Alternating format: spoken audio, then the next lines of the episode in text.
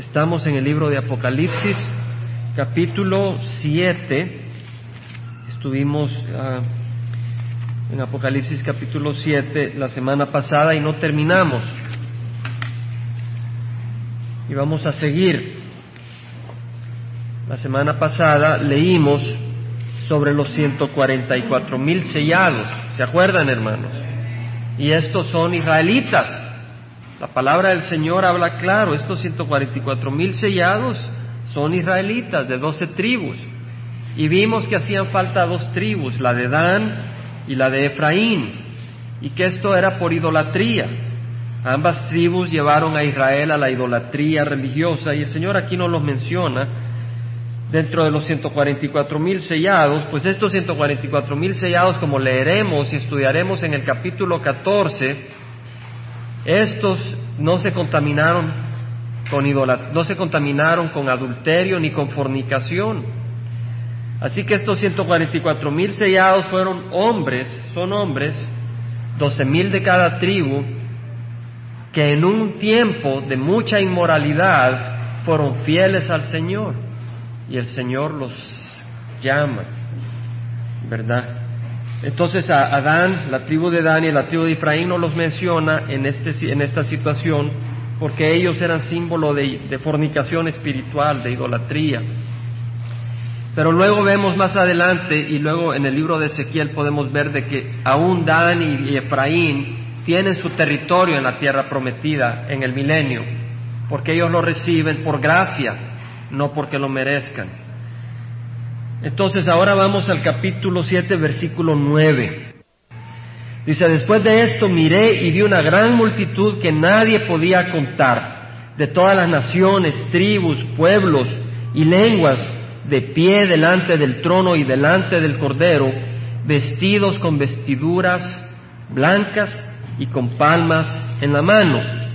Ahora es interesante que el Señor Jesucristo dijo claramente de que entrad por la puerta estrecha, porque ancha es la puerta y amplia es la senda que lleva a la perdición, y muchos son los que entran por ella.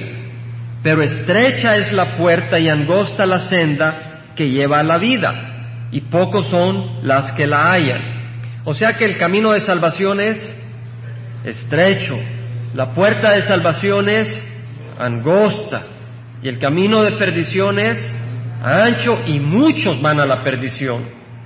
Sin embargo, aunque son muy pocos los que van a la salvación, vemos en el capítulo 7 de Apocalipsis que una gran multitud que nadie podía contar de las naciones, tribus, pueblos y lenguas están delante del trono y delante del Cordero.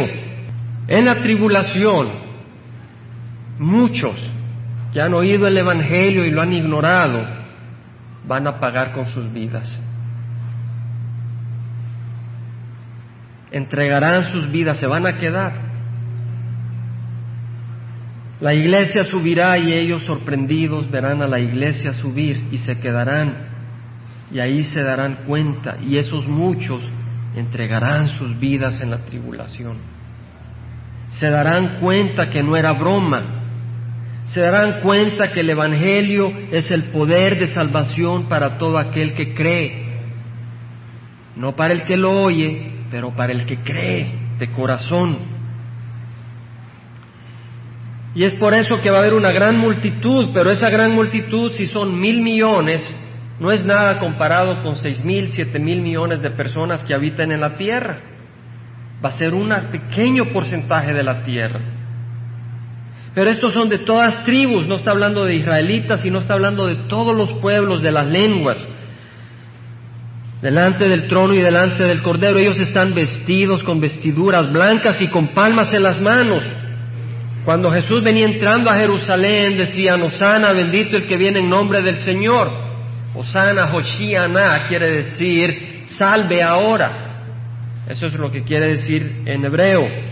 Y así ellos van a estar gozosos con palmas en las manos porque ahora viene el Mesías a salvar a este mundo de la corrupción y a entregarlo a las manos desde a, las manos de su pueblo, Él reinando, porque es de Él. Por eso dice que clamaban a gran voz diciendo, la salvación pertenece a nuestro Dios, que está sentado en el trono y el Cordero. La salvación noble pertenece al hombre. El hombre no se puede salvar a sí mismo. El hombre necesita que Dios lo salve. Y es ahí que ellos, que han muerto, saben que su muerte no es lo que los salva. Ellos prefieren morir porque no quieren tener nada que ver con Satanás. Se dan cuenta lo odioso que es, lo mentiroso y lo engañoso, y dan su vida y en el cielo le dan gracias al Señor que los fortaleció para morir y no ser condenados, porque el que reciba el sello en la frente o en la mano derecha en la tribulación se va a ir al infierno. Ya no va a haber arrepentimiento, Dios les va a sellar el corazón. Entonces ellos dicen, la salvación pertenece a nuestro Dios. Ellos van a entender que la salvación es por gracia, por medio de la fe. Y lo van a entender porque el Evangelio de Dios va a ser predicado por todas las naciones. Y en Mateo leemos que dice la palabra del Señor en el capítulo 24, versículo 7, que se levantará nación contra nación y reino contra reino y en distintos lugares habrá hambre y terremotos. Y ya hemos visto que se ha levantado nación contra nación y reino contra reino y han habido terremotos y ha habido hambre en todas las naciones. En, pues en, en África, en muchos lugares. Pero todo esto solo es el comienzo de dolores. Luego dice, entonces os entregarán a tribulación. Aquí no está hablando de la persecución que vino al principio de la iglesia. Está hablando de la persecución que vendrá al final porque pasa después de que se levanta nación contra nación y después de que vienen las hambrunas y los terremotos. Está hablando de esta persecución que viene en estos días. Y dice, os, os entregarán a tribulación y os matarán.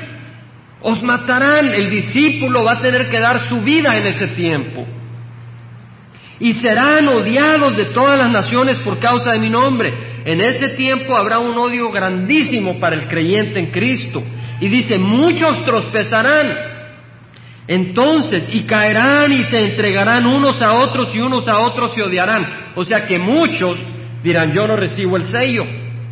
Pero cuando la vean venir verde, cuando vea venir que viene la muerte si no reciben el sello, van a recibir el sello y van a acusar a los verdaderos creyentes y los van a entregar los van a traicionar. Y dice, y se levantarán muchos profetas falsos y a muchos engañarán.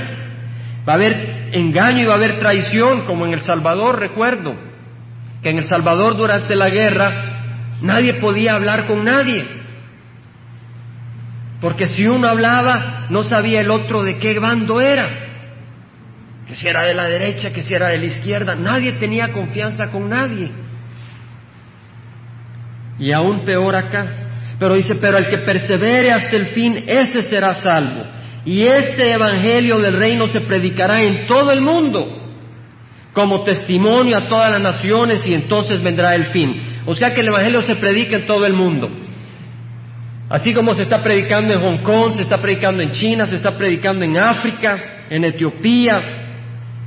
Pero en los últimos días estudiaremos más adelante que el Señor hasta envía un ángel a predicar el evangelio y envía a dos testigos que tienen un gran poder durante tres años y medio antes que el Señor los arrebate, después de que lo mata, lo resucita. Durante tres años y medio el mundo escucha el Evangelio. Aquí vemos pues que estos que han escuchado el Evangelio y deciden dar sus vidas aquí glorifican al Señor. Y luego dice el versículo 11 que todos los ángeles, todos los ángeles estaban de pie alrededor del trono y alrededor de los ancianos y de los cuatro seres vivientes y cayeron sobre sus rostros delante del trono y adoraron a Dios. Vemos que los ángeles rodean, los ancianos rodean a los cuatro seres vivientes y caen sobre sus rostros delante del trono y adoraron a Dios. Muy hermoso que los ángeles antes de adorar a Dios caen postrados ante Dios. Y si los ángeles caen postrados ante Dios, cuanto más nosotros, que hemos sido rescatados del pecado por la sangre de Cristo, debemos de caer postrados ante el Señor. Y cuánto más nosotros que hemos pecado y que hay pecado en nuestros corazones, al ver la luz, caemos postrados ante el Señor. Realmente el Señor no quiere que vengamos ante Él a adorarle como que si somos grandes siervos. Él quiere que vengamos humildes. Y realmente, cuando venimos ante Él como que si somos grandes siervos, a orar y adorarle ante Él, quiere decir que no tenemos los ojos abiertos a Él. Porque cuando tenemos los ojos abiertos a Él, sentimos que somos pecadores y caemos a sus pies y le adoramos agradecidos al Señor. Cuando tú te sientes pecador, cuando tú te sientes seco, yo este sábado me sentía muy seco, me sentía muy pecador y el Señor me dice, aleluya, porque si tú te sientes lleno, ya no me necesitas. Pero cuando tú te sientes seco, quiere decir que tienes sed de mí. Y el Señor quiere que nos sintamos con sed de Él, sedientos de Él, para poder satisfacer de nuestra sed. El Señor quiere que tengamos sed del Dios viviente. El Señor quiere que rompamos nuestros corazones, que rasguemos nuestros corazones y no nuestros vestidos para adorarle. De hecho, en el libro de Joel, capítulo 2, capítulo 2, versículo 12, dice, a una hora declara Jehová, volved a mí de todo corazón con ayuno, llanto y lamento, rasgad vuestro corazón y no vuestros vestidos, volved ahora a Jehová vuestro Dios, porque Él es compasivo y clemente, lento para la ira, abundante en misericordia. El Señor quiere que caigamos ante Él.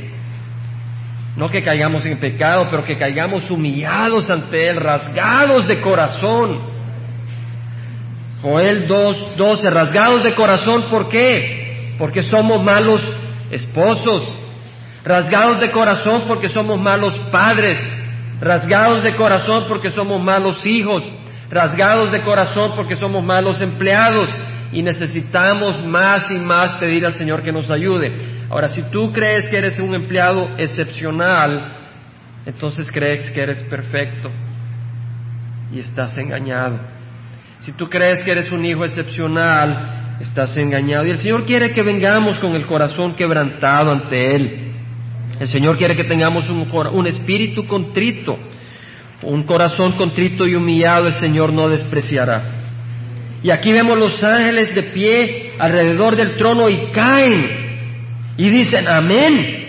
La bendición, la gloria, la sabiduría, la acción de gracias, el honor, el poder y la fortaleza sean a nuestro Dios por los siglos de los siglos. Amén.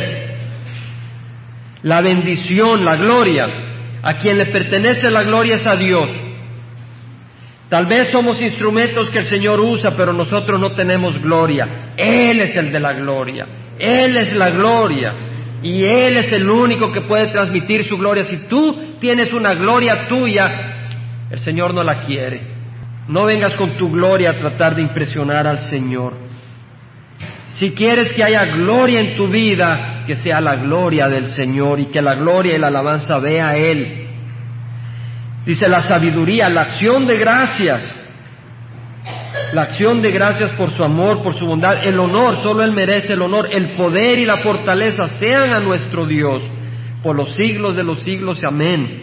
Él merece el poder, Él merece ejercer el poder. Él es el que tiene el poder. Nosotros somos instrumentos donde Él puede depositar fuerza física o puede depositar el poder espiritual, pero es de Él. ¿Entendemos, hermanos? Cuando tú dices yo tengo poder espiritual, no lo tienes.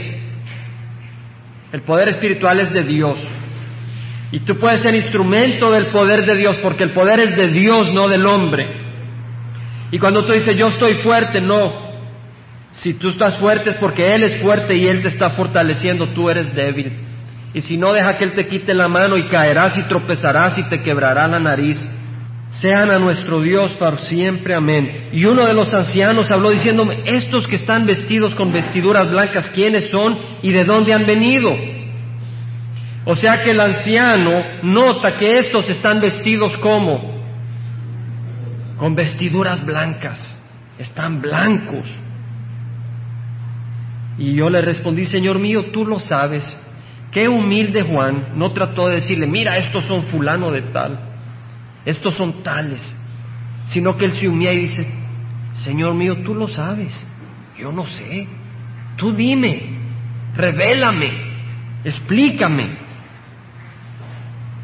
Y él me dijo, estos son los que vienen de la gran tribulación y han lavado sus vestiduras y las han emblanquecido en la sangre del cordero.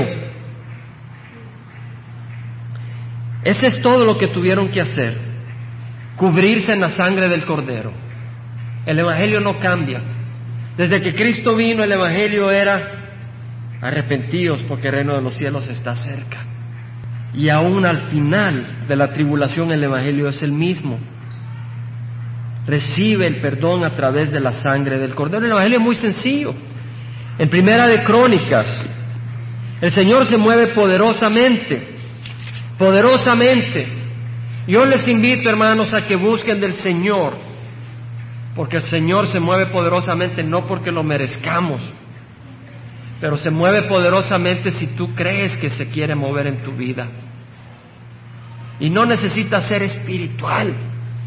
Solo tienes que ser honesto y venir a sus pies y Él te va a ser espiritual. Porque si tú tienes que ser espiritual para venir al Señor, nadie vendría al Señor. Él es el que nos va a cambiar. Lo que el Señor quiere es que vengamos a Él. Primera de Crónicas. En capítulo 3, versículo 10 dice Jabez, en versículo 9 dice, Jabez fue más ilustre que sus hermanos y su madre lo llamó Jabez diciendo, porque lo di a luz con dolor. Ahora, pues toda mujer sabe que para dar a luz es con dolor. Pero obviamente aquí tuvo más dolor que de costumbre. Y Jabes invocó al Dios de Israel diciendo, oh, si en verdad me bendijeras.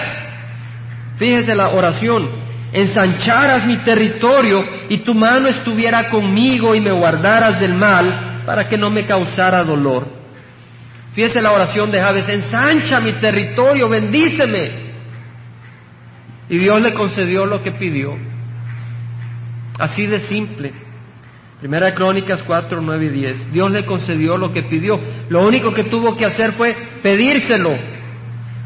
Y nosotros podemos pedir al Señor, ensancha nuestro territorio. No nuestra, no nuestra propiedad en este mundo, pero nuestro territorio de acción en las cosas espirituales. Y, cuando, y pausé en esto. ¿Por qué ensanchar nuestro territorio en las cosas espirituales implica más trabajo y más labor? Únicamente si amas al Señor. Porque si tú amas al Señor vas a querer que Él te ensanche tu territorio. Es lo único que te va a motivar. Porque la obra del Señor es trabajo y muerte. Tenemos que morir a nosotros mismos. Pero si le vas a pedir ensancha mi territorio si amas al Señor. Porque cuando el Señor ensancha tu territorio, Él está ensanchando su reino en la tierra. En el capítulo 5, versículo 20, vemos que los hijos de Rubén y de Gad y la, media tribu de Manasés eran hombres valientes. Ahí nomás el Señor habla, hombres valientes, sé fuerte, sé valiente y haz la obra, dice el Señor. El Señor nos llama a ser valientes. Versículo 20 dice que Dios les ayudó contra ellos, o sea, contra los agarenos. Versículo 19 dice que esto, los hijos de Rubén, de Gad y la media tribu de Manasés eran hombres valientes e hicieron guerra contra los agarenos, Getur, Nafis y Nodab, y Dios les ayudó contra ellos. Y los agarenos y todos los que estaban con ellos fueron entregados en sus manos. ¿Por qué? Porque clamaron a Dios en la batalla. Y Él fue propicio a ellos porque confiaron en Él. Todo lo que el Señor quiere es que clamemos al Señor en la batalla. Eso es todo lo que nos pide. Y en el versículo 22 dice, muchos pues cayeron muertos porque la guerra era de Dios. Y habitaron en su lugar hasta el destierro. O sea que lo único que el Señor nos pide es que clamemos a Él. Ese es el Evangelio. Todo el que invoque el nombre del Señor será salvo. El Evangelio es sencillo, es clamar. El problema es que el hombre no quiere clamar a Dios. El hombre no quiere clamar e invocarlo a Él como su Señor y su Salvador. No es que no entienda, es que su corazón está cerrado a Dios. Ahora en el versículo 25 vemos que estos que fueron rescatados por Dios y que clamaron a Dios, Dice que traicionaron al Dios de sus padres y se prostituyeron con los dioses de los pueblos de la tierra, los cuales Dios había destruido delante de ellos. Después de que Dios los rescató, hicieron lo que les dio la gana, por lo cual el Dios de Israel movió el espíritu de Pul, rey de Asiria, y el espíritu de Tilgat-Pilneser, rey de Asiria, y los llevó al destierro, es decir, a los rubenitas, a los gaditas y a la media tribu de Manasés. O sea, de que el Señor nos pide que clamemos, pero una vez que clamemos, que seamos fieles a Él. Porque si nos hacemos para atrás, el Señor no puede estar con nosotros. Sigue Apocalipsis, hermanos. Apocalipsis capítulo 7. Vemos pues de que estos de la tribulación entendieron ese evangelio y clamaron al Señor, pero no se prostituyeron. Amén. No se hicieron para atrás y dieron su vida porque entendieron que separarse de Cristo, que negar a Cristo es ser negado del reino de los cielos. Y ellos no negaron a Cristo y pagaron con su vida. Y luego dice el versículo 15, por eso están delante del trono de Dios y le sirven día y noche en su templo. Y el que está sentado en el trono extenderá su tabernáculo sobre ellos. Ya no tendrán hambre ni sed, ni el sol los abatirá, ni calor alguno. Van a haber sufrido hambre, porque por no tener el sello en la cabeza ni en la mano, no les van a vender comida y tendrán sed, porque no les venderán ni agua y morirán. Pero el Cordero en medio del trono los pastoreará y los guiará manantiales de agua de vida, y Dios enjugará toda lágrima de sus ojos.